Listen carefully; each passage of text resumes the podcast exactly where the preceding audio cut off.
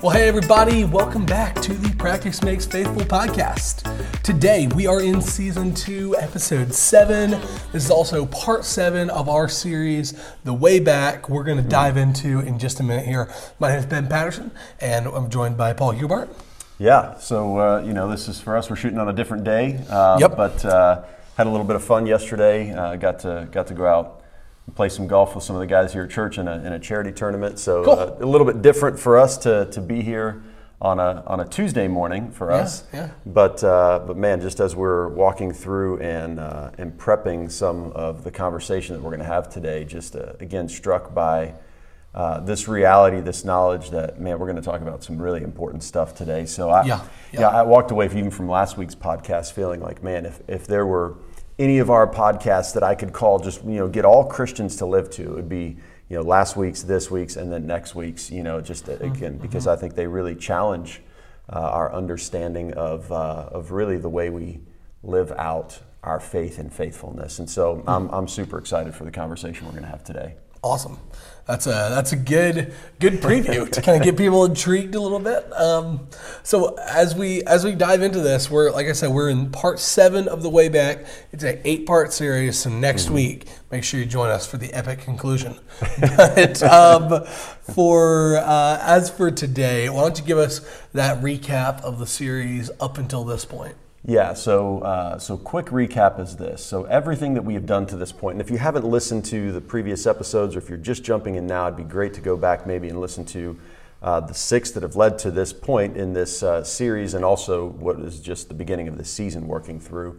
Um, everything that we have done to this point is really to set the stage for the idea of repentance, the, the mm-hmm. biblical idea of repentance. And so last week we really tried to spend some time defining biblically this idea of repentance, and I think that's important for the recap today, mm-hmm. um, just so that we pick up at, at a good place. And so uh, in doing that, we'll say that we looked and we kind of surveyed, um, you know, almost in an exegetical fashion, a number of Old Testament passages last week to get this fuller picture of, of what the idea of repentance is, because I believe many of us have um, have only understood about half of what repentance is truly all about. Okay, so so here's okay. the way that we frame this, you know, is that, that at the heart of repentance is the choice to turn from wickedness, to renounce it fully, and instead return to God. Again, that, that's the collective uh, wisdom, collective communication of several different scriptures, um, you know, where God was speaking through these prophets, whether it be Ezekiel or Jeremiah or even Uh, you know, as he's speaking himself to King Solomon in Second Chronicles seven. So it's this coming together, this synthesis of this understanding of the biblical idea of repentance. So if we look at that idea, so if at the heart of the idea of repentance is the choice to turn from wickedness, it's not just to feel badly about wickedness, it's to make a turn from wickedness. It's not just, again, to feel badly, it's to renounce it.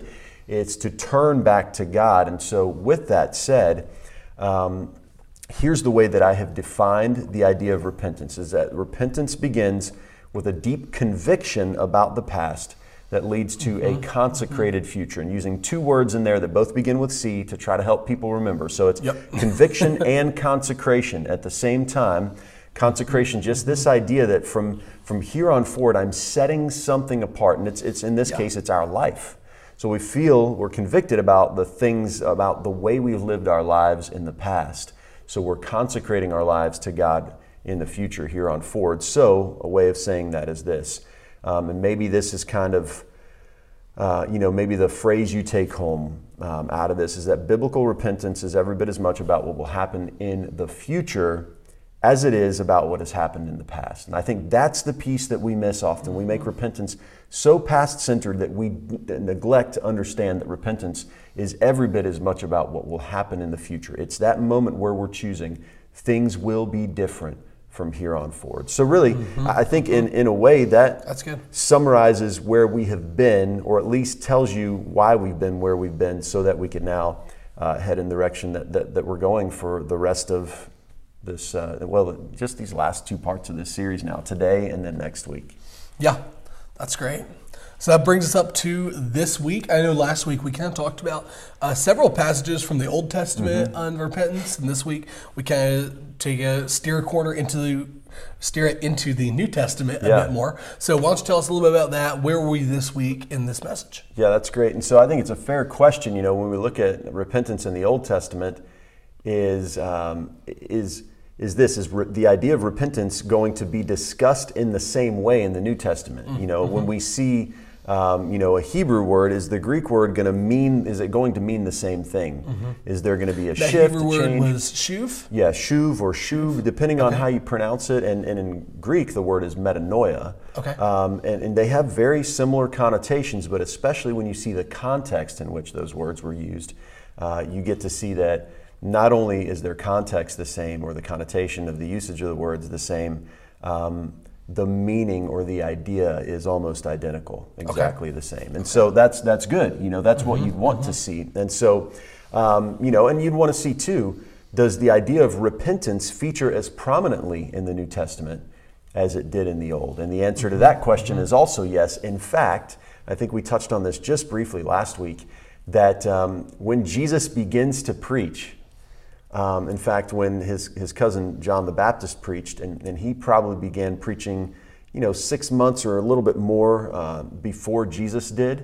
um, John began his message, or the center point of his message was this idea, repent, for the kingdom of heaven is near, or sometimes people say the kingdom of heaven is at hand. And so mm-hmm. that's where John began, or at least that was kind of the, you know, the foundation of all of his preaching, was this idea of repenting because of the nearness, the presence, the coming of the kingdom of heaven or the kingdom of God. Mm-hmm. Um, and would you believe that Jesus, you know, either borrows from John, or they were so in touch with the, the Holy Spirit working through them? You know, John certainly had the Holy Spirit working in his life. We see Jesus at the moment of his baptism, the Holy Spirit descending like a dove. So what was then the Holy Spirit propelling them to do uh, was to preach this message of repentance, because Jesus begins with the same exact words, repent, for the kingdom of heaven is near, or the kingdom of heaven is at hand. So it's the kingdom of heaven, it's the kingdom of God is coming. So what's our response to that?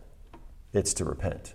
Yeah. It's to yeah. turn. It's to change our ways and change our lives, or as the as we talked about, um, you know, in one of the passages that we'll, we'll jump to looking at now, um, Acts two thirty-eight, the way that the expanded Bible uh, actually Um, translates this word metanoia, the, the, the word that we get repentance from, hmm. um, is to say, change your heart and change your lives. Hmm. Okay? Now, let, let's set up Acts two thirty-eight, actually, as we okay. did in, in the, the message.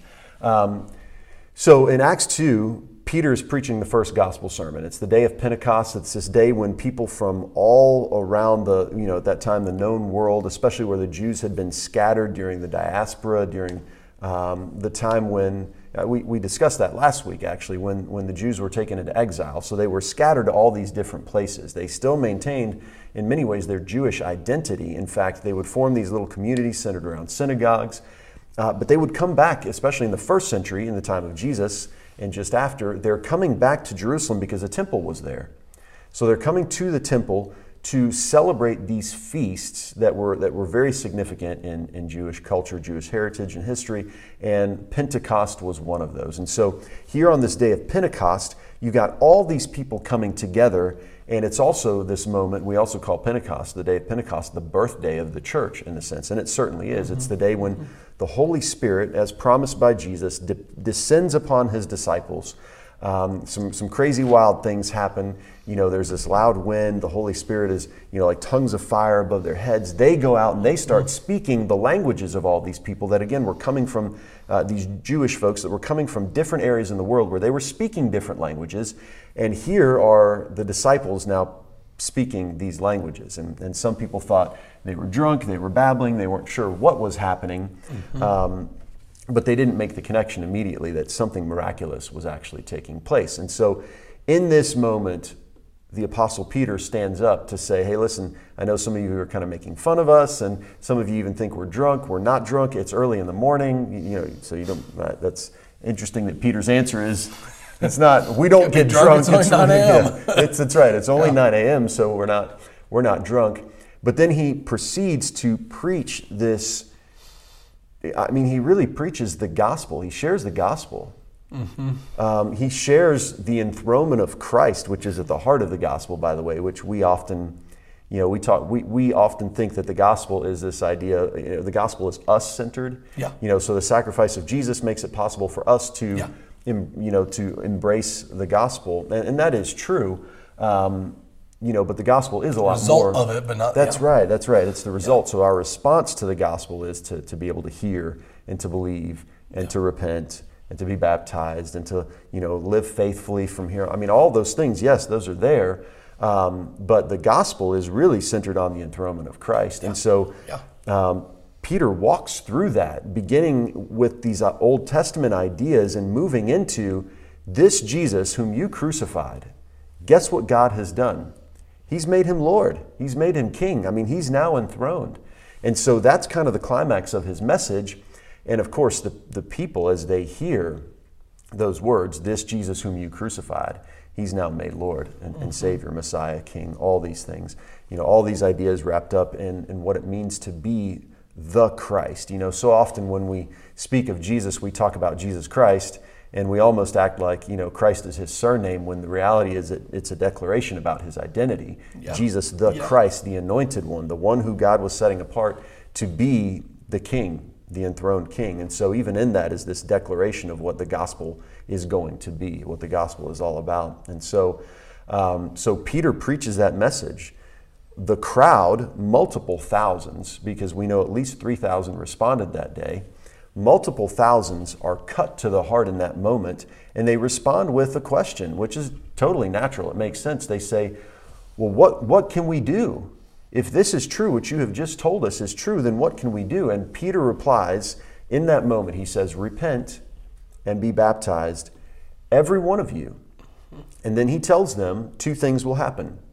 You'll receive forgiveness for your sins, and not just the sin of putting Jesus on the cross. No doubt that is in play, but your sins, your mm-hmm. sinfulness. We've talked about the fact that we're all mm-hmm. fallen creatures, Romans three twenty-three. We've all sinned and fallen short of the glory of God. That's true about that crowd. It's true about us. And so Peter in that moment says, listen, you'll receive forgiveness for those sins. So, so don't, don't continue to hold on to that. You'll be freed from that guilt. But then beyond that, he says, then the same Holy Spirit that you're seeing at work in us right now is going to come and indwell you. And then he ends with these words. He says, and this promise is for you and for your children and all who are far off, for all whom the Lord our God will call. So that's the Acts two thirty-eight message. And it's it's a it's a heavy message. I mean, it's a it's a killer first gospel message. Um, you know, Peter did a, an awesome job, obviously the Holy Spirit working through him, preaching that message and sharing yeah. the true gospel with that crowd. It cut them to the heart. They responded, as the text, as Luke records. You know, there's like three thousand of them respond on that day and mm-hmm. are baptized. They repent and are baptized, receiving this promise of forgiven sins and this promise of the, you know, of the indwelling of the Holy Spirit. Um, so on Sunday morning, we talked a little bit about baptism in that, because um, Acts two thirty-eight talks about baptism, the significance of baptism. We don't know... Um, You know, how much did that first crowd understand about baptism? Well, we could go back and forth on that and uh, and try to get an understanding of how much they actually understood about baptism.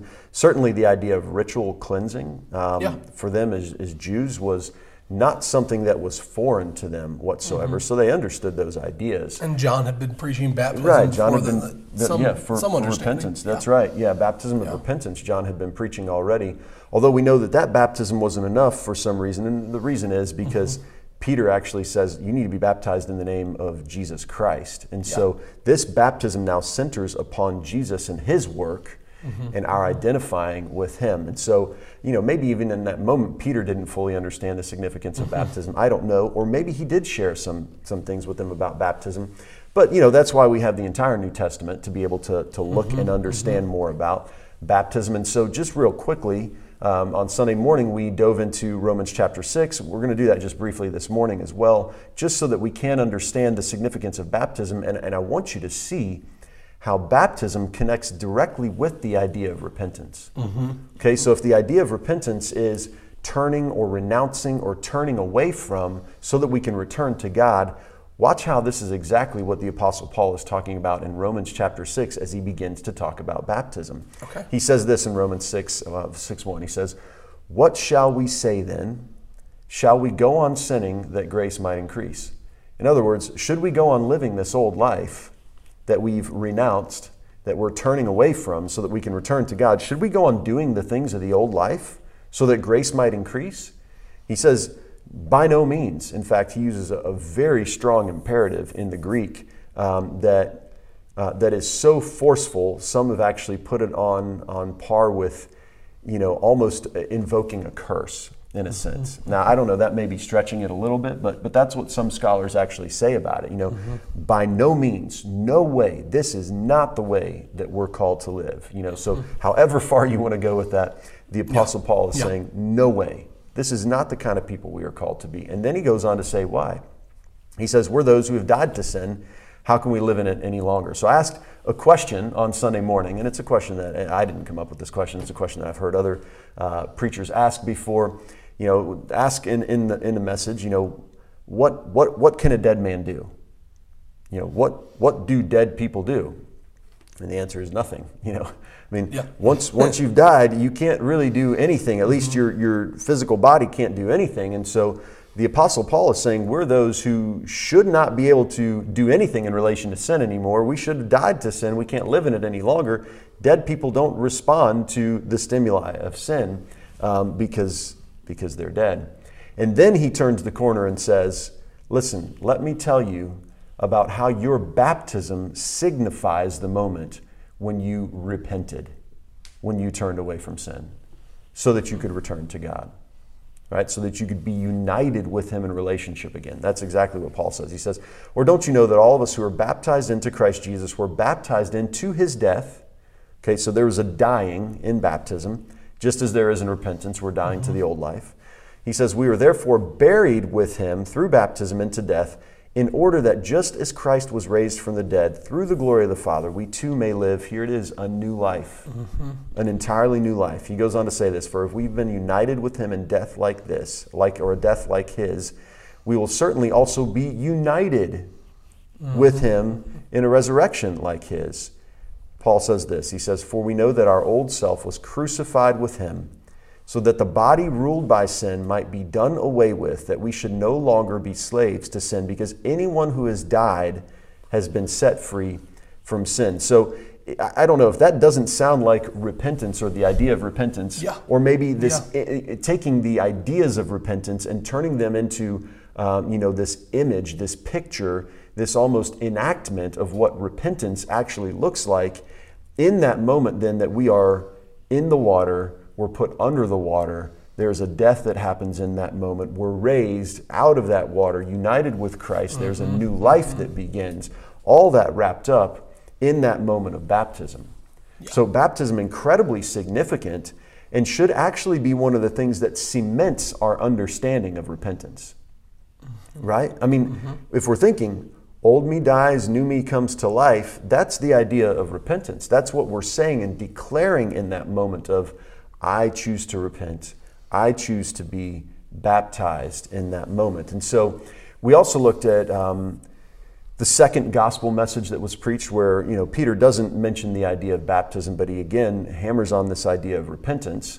Um, in fact, he doesn't wait for the crowd to ask the question. As he and John were at the temple, they heal this man. Um, it, it creates an opportunity to preach again as the crowd is listening to them.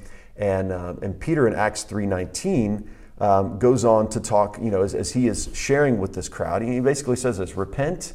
And, and I love this here because if there is any question about the meaning of Old Testament repentance and New Testament repentance, Peter completely uh, does away with that question or answers the question for us when he says this. He says, repent then, and this is Acts three nineteen, and turn to God. So what is repentance? Mm-hmm. It's turning mm-hmm. to God. I mean, Peter embraces kind of the, you know, the preacher's favorite tool of redundancy here by saying, let me tell you what I mean by repent. Turn to God. Mm-hmm. And what will happen in that moment? So Peter doesn't say the words forgiveness, as he says in Acts two thirty-eight, but he actually paints, again, a visual picture of what forgiveness looks like. He says, so that your sins may be wiped out. It's almost like God takes this eraser and wipes out your sins. Why? So, you know, he's, he's wiping out your sins so that you would be forgiven. And then I love what Peter says next here. And, and in fact, we're going to switch translations real quick, real quickly from the, the N I V to the New American Standard, okay. um, because the N I V misses this just a little bit. Or let, let's read from the N I V first, and let's read from the New American Standard so that we can point out the difference here. Um, Peter says in the N I V, "Repent then and turn to God so that your sins may be wiped out." And then the next promise, "that times of refreshing may come from the Lord." Okay? Uh, that's what the N I V says. Listen to the way that the New American Standard says this, a more literal, closer to word-for-word translation. Okay. In the New American Standard, we see Peter saying, "Therefore repent and return," so repentance, returning, tied together again, mm-hmm. "so that your sins may be wiped away," that very similar idea, wiped out, "in order that times of refreshing," so that the promise of times of refreshing here is there as well, "may come from the presence of the Lord." So let's just take all of this and combine this real quickly if we can. Okay, so we've got repentance featuring prominently um, in the first gospel message, the idea of baptism featuring prominently in the first gospel message, its repentant or its connection to repentance made plain uh, as we look at Acts, or I mean Romans chapter six, um, Acts three nineteen, Peter talking about repentance all over again, and then giving the same promises actually that he gives in Acts two thirty and in Acts chapter two, he, he gives them just slightly differently. So where he talks in Acts two thirty-eight about repentance or being repentance and baptism being tied to forgiveness and the receiving of the gift, the indwelling of the Holy Spirit, in Acts three nineteen he talks about repentance being tied to the wiping away or wiping out of sins and the, the coming of the presence of God, which lead to times of refreshing, or the way we've talked about that before, and, and actually really a big subject of the book. And as we move into the next chapter and the next part, this idea of revival coming because the presence of God in, is, is dwelling with his people. Again, where the presence of God had been removed for a time because of our sinfulness, but repentance, again, as we've been making the case throughout the last several weeks, is repentance brings the presence of God back to his people. God has always promised to return to the, to his people when they repent. That's the promise of God. And so, um, so just real quickly, you know, uh, during the message, I framed this section as, you know, the, the idea of the call and the promise, or maybe it could be the call and the promises would be a better way to even say that. So the call is to repent, or repent and be baptized, depending upon which of those two sermons you're looking at. Um, and I think since we take the, the whole Bible as much as we can together in context, we just go with the expanded and say, repent and be baptized, understanding significance, significance, meaning, and purpose of baptism. And then here are the promises. Okay, so the call, that's the call. Here are the promises. First, forgiveness of sins. Mm-hmm. But then second, the presence of God in your life. So for the repentant believer, the presence of God with you in your life daily. Everywhere you go, God with you, mm-hmm, mm-hmm. right? You're able to experience that presence. Now, let me just say this real quickly as we as we close this section. Um, you know, I, I have seen a lot more emphasis on the first promise than the second. Yeah, yeah. I've seen a lot more emphasis on the first, even even when people have been baptized, you know, and we get to witness that often here at Grace Chapel, and we rejoice in that. Mm-hmm. Sometimes when we see in that moment when someone is being baptized, the thing we hammer on, you know, whoever's doing the baptizing hammers on, your sins are going to be forgiven. In this moment, your sins will be forgiven as you die and as you're raised to new life. And it's almost like our idea is that, you know, as you're raised to new life, it's now a life where you, you can start over again and, and you don't have the sin thing to worry about. And yes, that's true. But what about the second part of that? Mm-hmm. What about the second part of that? The presence yeah. of God will be with you um, from, from here on out. And so, you know, th- there are two parts of this promise, and, and we need to be incredibly clear about that. Yeah. Yeah, so I, so let's talk about that, about okay. that aspect of maybe underemphasizing okay. that second aspect of it. Because, yeah, you're right. I mean, we're in a, we are in a Christian tradition that very much emphasizes baptism, rightfully yep. so. And mm-hmm. I think you're very right that a lot of times when we think of baptism, um, and really when we think of repentance too, that it is, it's that forgiveness of sins that we don't yeah. often think about the Holy Spirit aspect of it as much. At least it's underemphasized, it seems. So like, why, why is that? Why don't we make a bigger deal about having the presence of God in our lives? Yeah, so, um, so, first, I'd say I don't think it's just our tradition, and I don't. Mm-hmm. You weren't implying that at all. Yeah, no, I, I no. just want to say, in a broader sense, it's not just our tradition. I think it's Western Christianity, period, or North okay. American Christianity. Certainly, um, we we do focus in very much on the forgiveness of sins, and, and, and you know, as, as some have said, in North America, we we kind of have this, you know, a salvation culture, mm-hmm. where even the gospel is. Is is tightly focused around or centered on this idea of mm. of us being saved, and that being the good news is that yeah. we can be saved, and that is a part of the good news, or an outflowing of the good news, mm-hmm. as we've already been hinting at a little mm-hmm. bit this morning. Mm-hmm. And it's interesting because we hadn't hadn't really talked about this in, in our preparation, but it really is at at the heart, I think, of what is some of the trouble is maybe our misunderstanding of what really is central to the gospel. Yeah. What's central to yeah. the gospel is God sent Jesus to this earth. Jesus was faithful in all the things that God sent him to accomplish, in that even the giving of his life, which, yes, does does set the stage for the atonement at, at mm-hmm. you know, at every level. And we've talked about atonement before, and that uh, the atonement is not just um, is not just substitutionary atonement. There's more mm-hmm. to the atonement to that, but that is central to the idea of the atonement. Yes, so his death does make that possible. But Jesus had to die so that he could be raised again to life, and that so then he could be enthroned mm-hmm. by God. And so here is the de- declaration of the gospel. This this Jesus whom you crucified is now Lord. Yeah. I mean, that's at the heart of the gospel. He's now yeah. Lord, he's King. All the stuff that is significant to Jesus being the Christ, he's now those things. Mm-hmm, mm-hmm. So again, the fact that we have maybe misunderstood or or just... Um, fallen short in our in our capturing and our declaration of what the gospel is sets us up for us to have this salvation culture. You know, I, I hesitate to even ask this question because this could go into a okay. big side tangent, but like, why is that? Like, why why do we so emphasize the yeah. salvation culture aspect of it and yeah. less the the kingship of Jesus? Well, boy, man, we can delve into a lot of history with this, um, I think. But, um, you know, without maybe doing that, let's just connect maybe with the idea of human nature. Um, I think what is the natural response to realizing and understanding our fallen state? That's one. Uh, we look at our past and we know, man, we've really blown it. So we know we need forgiveness, especially, again, we've been setting the stage with even this statement. When we begin to see God clearly, that's the moment that we begin to see ourselves clearly as well. When you see yourself clearly, you you do what Isaiah did in Isaiah six. You have that woe is me moment. I need something to change. I need help, right? I need forgiveness, or Um, I'm in trouble, right? So I think I think there's a human nature piece to that as well. I think there's also part of human nature is our desire to really try to simplify the gospel so that it responds to mm. the heart of mm-hmm. our own problem. Mm-hmm. And so certainly if you do the Romans road, move yeah. through the gospel, you are very likely to come to this place where you uh, where you believe that the gospel is all about our sinful nature and um, what God did to, to to help remove that sinful nature.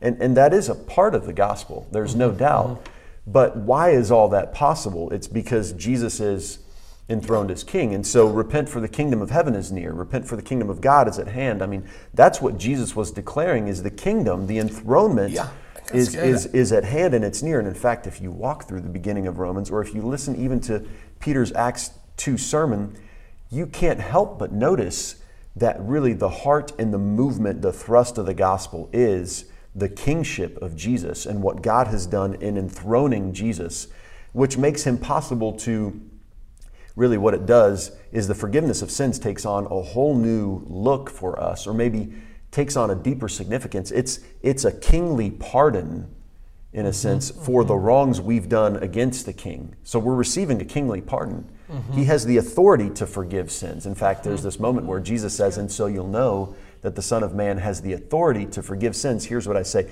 take up your mat, mat and walk. So even, even on earth, Jesus was already showing us that the authority was there and was going to be there fully, um, you know, at his at his resurrection and enthronement.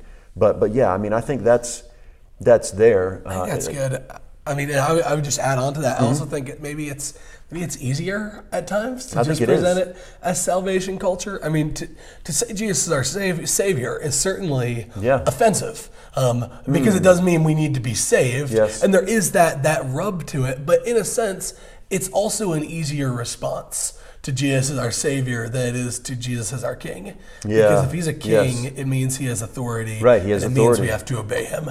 And that is, uh, when you have that fuller picture, yes. that that's a that's a more lifelong goal to respond yeah. to that than just a one-time acceptance of salvation. Yes. Um, yes, no, I think uh, that's exactly right. And I think there have been some positive moves made forward Uh, yeah, in the yeah. last several decades with, you know, even the idea of, lo- uh, you know, lordship salvation. Yeah. So that Jesus isn't just Savior, he's also Lord. Yeah. You know, we can still fall short in that if we miss Jesus as King. Mm-hmm. And if we mm-hmm. miss that being kind of at the heart of uh, of the good news of God, mm-hmm. um, the euangelion, the, the good news that Jesus is King. Yeah. Jesus has been enthroned. And because of that, all these things are possible, and our response to his kingship is now possible as well. And so, yeah, the gospel is about salvation, your salvation, my salvation, but it's about that because of what is at the heart of the gospel, mm-hmm, that Jesus mm-hmm. is king. So, you know, I think that's in there to some degree. I, I think that's part of um, part of the reason why we focus on the first bit. Um, you know, we, we also have had this... Um, you know, what that has led to is that we we focus on the decision, and that's also easy. You know, mm-hmm. so uh, we focused a little bit so far on on those who are receiving the idea of salvation or forgiveness. What about those who are leading and guiding people towards salvation or forgiveness? Um, you know, it's a lot easier to coach people to a decision and then to pat them on the back and say, good job, um, and you, you did it, you made it, you're in, as opposed to coaching people through what then becomes a lifelong process of discipleship, mm-hmm, right? Mm-hmm. But we we weren't called. Jesus didn't say, go into the, go into all the world and get people to make decisions. He said, go into the whole, whole go into all the world and make disciples. You know, Matthew twenty-eight is go make disciples, not just go make decisions about salvation. It's go make disciples. Um, and part of that is teaching them to obey everything I have commanded. Right, so that's a huge piece. That's uh, that comes, by the way, on right on the heels of Jesus saying, "All authority in heaven and on earth has been given to me." I can't imagine a more kingly statement than that. Um, and so, I think we have we have preached salvation because it's a lot easier, or we've preached people, we've preached and coached people to the point of a decision, which is a part of the discipleship process, but it's the beginning of discipleship, of one's discipleship to Jesus, the king, or mm-hmm. Jesus, even the rabbi, the teacher, if you want to look at him in that aspect. Um, you know, so that's, that's uh, you know, that's that's a big thing. I, I think, you know, also another piece of this, Ben, is again, as we talked about last week, and, and we set the stage um, with this as kind of our framework this, this week at the beginning of this episode, is this reality that we have couched repentance, we have framed repentance within Uh, with a focus on the past, because again, we want to be forgiven for okay. our past, okay. but we've forgotten that repentance is every bit as much about the future, mm. or repentance says every bit as much about what will happen in the future as it does about the past. So again, so if we just isolate things to where it's just about the past, right. really, the indwelling of the Spirit for our future doesn't matter as much if it's exactly just right. about the past. Exactly right, and so. Okay. You know, okay. what what does the presence of God do in my life? Yeah. Or why do I need the presence of God in my life if the whole point is just forgiveness mm. and receiving That's forgiveness? Good. That's good. Then why do I need the presence of God in my life from this day forward. And so, you know, the way I said that in this message, and I will, I will acknowledge that this first statement is a little bit incomplete, but we might say it this way. Well, forgiveness is for the past. It is so that you can, the, the old life can go away and that you can have a new life. Now, that's not to say that we're not going to continue to sin and that forgiveness isn't also for the future. It absolutely is. But it is about the old life being forgiven of that old life so that we can live a new life, being freed. I mean, that's what Paul says in Romans six. Anyone who's been, who has died to sin is free from sin, set free from sin so that you can live this new life. Mm-hmm. Um, mm-hmm. But but how do we have the presence or the power to live the new life? It's because the presence of God is with us. So if we say, again, in very general terms, forgiveness is for the past, about the past, then we have to then turn around and say, well, the promise of the presence of God is all about the future. From this day forward, the presence of God will be with you if we look about it in the sense of the indwelling of the Holy Spirit. That's good. Or I think Peter, as he's preaching Acts three nineteen, has something even a little bit different in mind as he talks about in Acts three nineteen, these times of refreshing, which can be very much about, you know, the an individual. But it can also be much more communal in, in scope. We'll talk about that more next week. Um, but in Acts three nineteen, there's this promise of times of refreshing coming from the presence of the Lord for those who repent. Now, Peter had already seen a large crowd repent on, on the day of Pentecost. three thousand come to faith. And a little bit later, he preaches this message at the temple, um, or right near the temple. Um, he preaches this message, and he already knows what's happening in this community. So I think his thinking about repentance or the presence of God in particular was a little bit broader at that point in time. So it wasn't just about you individually will receive the indwelling of the Holy Spirit, the gift of the Holy Spirit. It's now times of refreshing come as God's presence is coming within the community of God. And yes, individually repentant people, but a broader idea about the community experiencing times of refreshing, which are, again, we've talked about this in the sense of individual renewal because of God's presence. That's times of refreshing. Communal revival because of God's presence.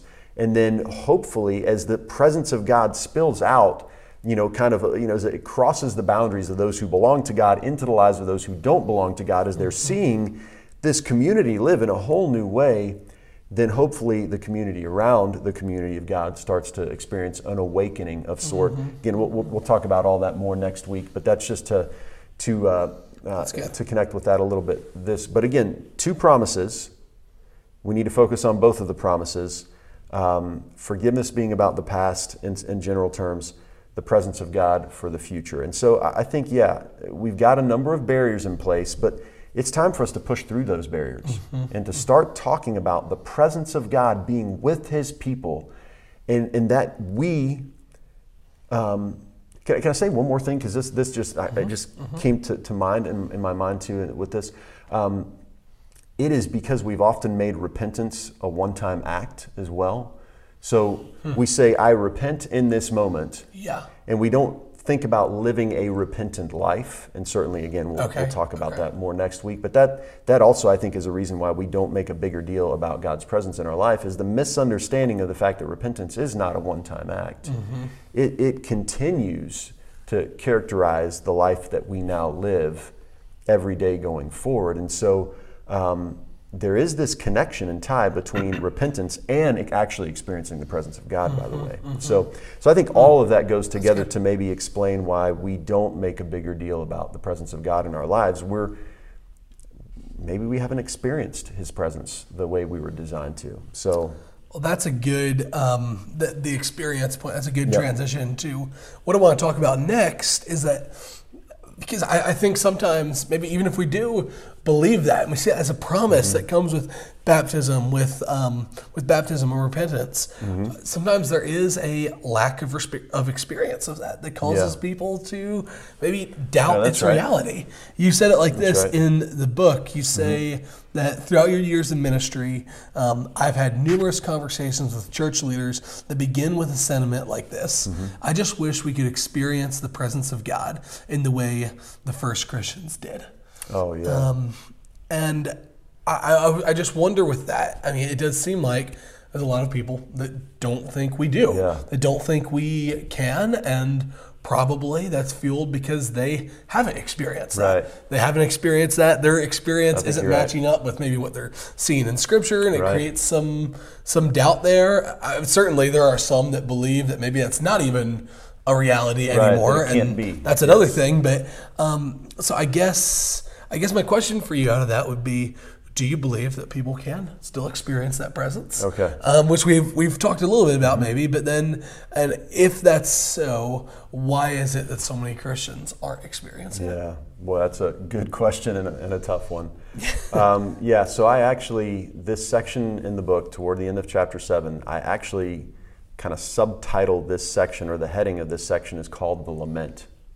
Mm-hmm. Um, And yeah, I mean, I've had multiple conversations over my time in ministry, and I've even been the one to say those words to some degree. I just wish that we, as Christians today, could experience the presence of God the way that the early Christians did. I mean, who doesn't want that? You read Acts and you see all the things that were happening, and it's like, man, God was so present among those people. They were so vibrant and alive because the presence of God was with them daily. Yeah. You just see it. The outpouring of God's presence, um, the, the the the community living in a way that was so radically different. Again, we'll touch on that more next week. Uh, so we want that because we see it, and, and we wish we could have it. And so for me, there is this lament that goes with that. You know, Jeremiah wrote a whole book called Lamentations. I just wrote a little section of a few paragraphs in my book called The Lament. But but I I kind of I I I understand what it is to lament in that sense. To want something so badly, but feel like it's it's been out of reach for a time. And mm-hmm. so I, I get that. Um, but so you asked the question, do I believe it's possible?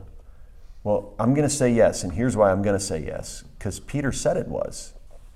Yeah. You know, Peter says, this promise, so Acts two, this promise is for you, the crowd that was listening to him then, right there in that moment. Then he goes on to say, your children. So the next generation, that's really what that, that that's what the idea of your children signifies. It, it doesn't necessarily mean, and some people will take this and say, um, uh, this is a case for actually, um, you know, uh, to push a, against be, the idea of believers' baptism. Okay. There are some will say, oh yeah, they're, they're children. This is this is covenant language right here. And I don't think this is covenant language in the sense that if you make the decision, it also expands out to your children. I don't think that's the case at all. Um, I don't think this this uh, this is speaking to this idea of a covenant family, which some in in um, in the Christian world want to want to go to. I think this is talking. This is next generation language.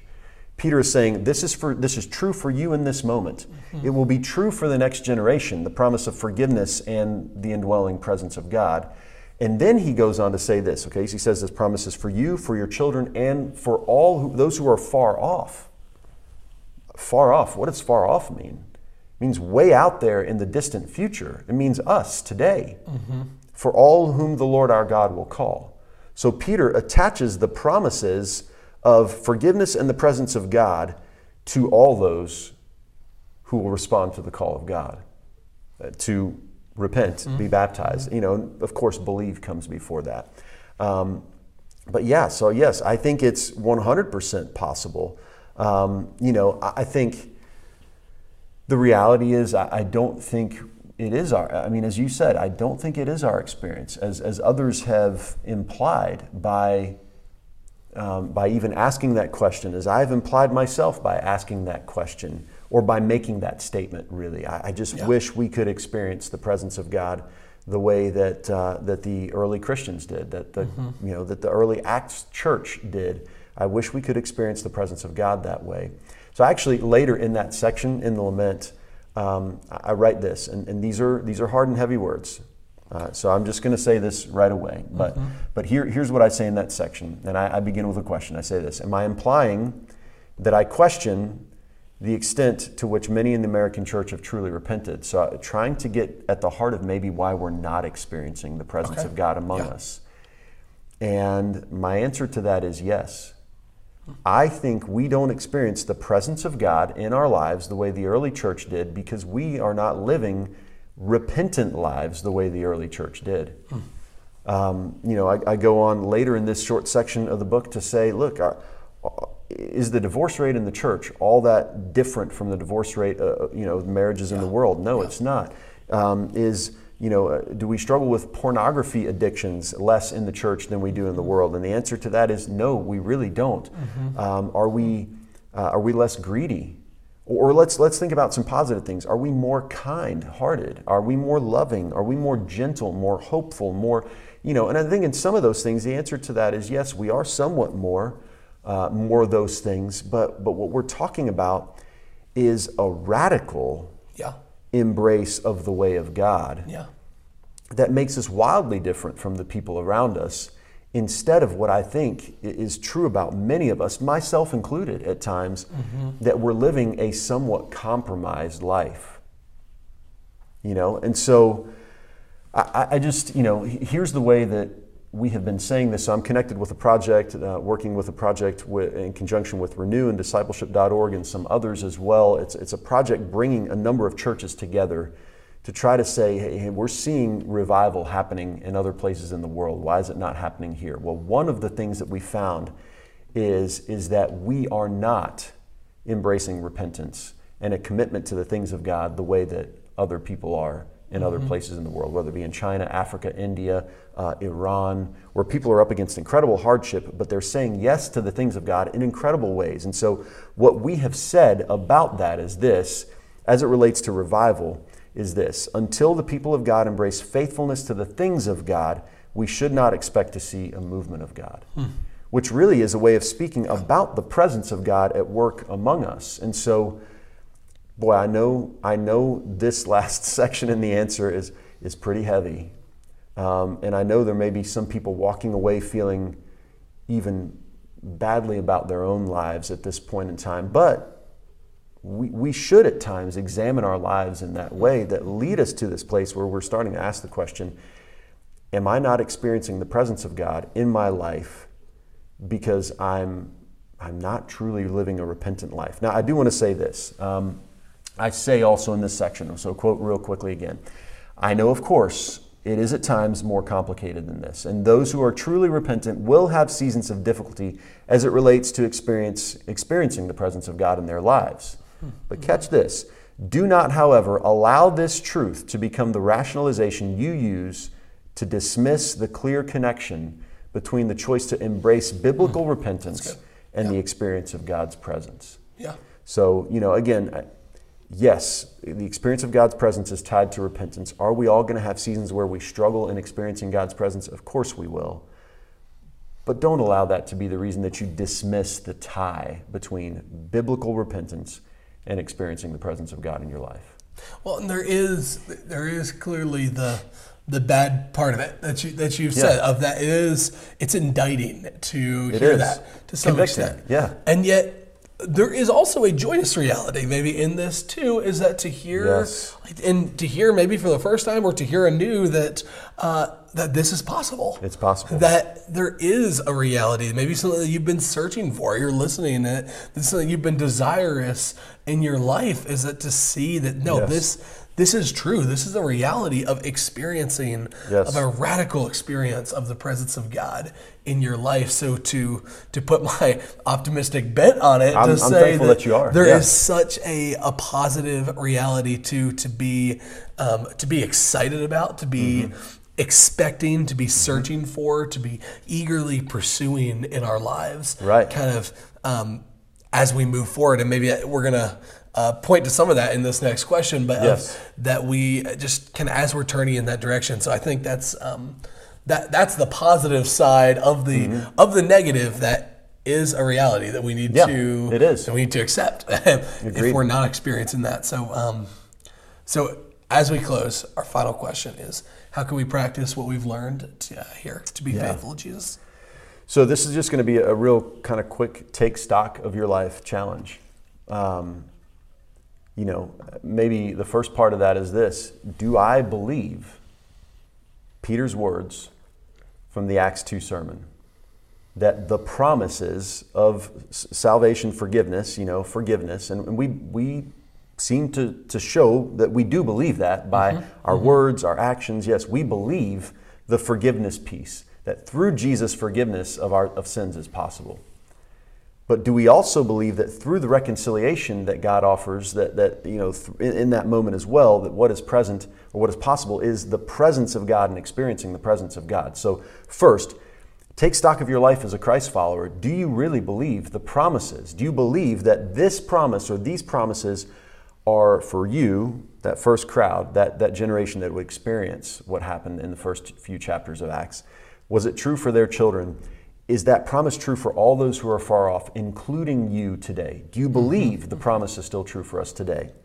Then the second piece of that is, you know, what what, what is more valuable or more important than experiencing God's presence? Mm.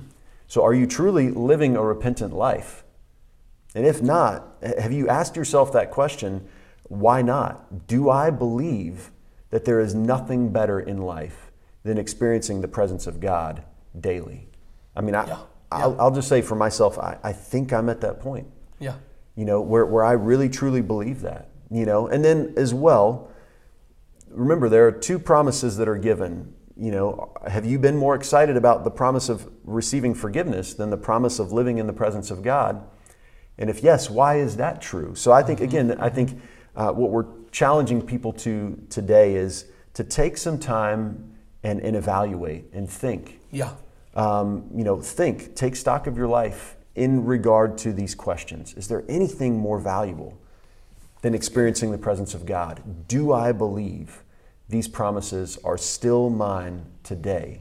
Am I part of that? All those who are far off that Peter was speaking about. And I think the answer is one hundred percent yes. We are the ones that Peter was thinking about that he didn't even know about yeah. when he says, and all those who are far off, all those whom the Lord our God will call. I love that. Great spot to close it, Paul. Thank you for that. Thank you for, for everything you shared today and for that uh, for that call to action. Um, so thank y'all once again for tuning in. Uh, we, as always, we invite you to just let us know how is this going. Like if you're ever if you're mm-hmm. taking these challenges seriously and you want to give us some feedback, how is this going in your life? We'd always always love to hear Absolutely. Those stories and comments from you. But um, otherwise, we invite you to join us again next week for our final final part of this series, part eight. We'll be concluding it. So if you're reading along in the book, read chapter eight. Hopefully, yeah. if you're local, you can join us on Sunday morning for that message. But um, we'll uh, we'll be concluding this next week. So thank you for joining us. We'll see y'all then. Yeah. God bless y'all. See you next week.